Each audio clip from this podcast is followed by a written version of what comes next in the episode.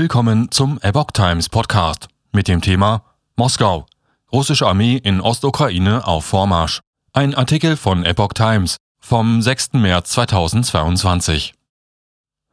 Die russische Armee und die von ihr unterstützten Separatisten sind nach Angaben des Verteidigungsministeriums in Moskau im Osten der Ukraine weiter auf dem Vormarsch.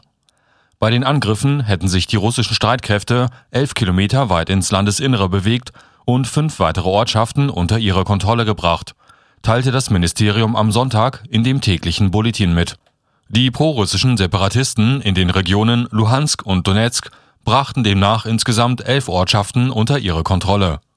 Russlands Staatschef Wladimir Putin hatte bei dem Einmarsch in die Ukraine am 24. Februar angekündigt, dass die Gebiete Donetsk und Luhansk vollständig eingenommen werden sollen. Putin hatte auch erklärt, dass eine Entmilitarisierung der Ukraine Ziel der russischen militärischen Spezialoperation sei, wie er sie nannte. Inzwischen seien mehr als 2200 Objekte militärischer Infrastruktur zerstört worden, sagte der Sprecher des russischen Verteidigungsministeriums Igor Konoschenkov. Vernichtet worden seien 778 ukrainische Panzer und rund 100 Flugzeuge. Überprüfbar sind diese Angaben nicht. Russland hatte zuletzt hunderte getötete Soldaten in den eigenen Reihen eingeräumt.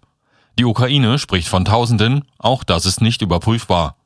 Die prorussischen Separatisten kündigten außerdem an, dass am Sonntag erneut versucht werden solle, Menschen über einen humanitären Korridor aus der besonders umkämpften Großstadt Mariupol am Asowschen Meer in Sicherheit zu bringen. Bestätigt ist das von der ukrainischen Seite nicht. Am Samstag hatten die Behörden in der Ukraine Russland Verstöße gegen die vereinbarten Feuerpause vorgeworfen. Russland wies dies zurück.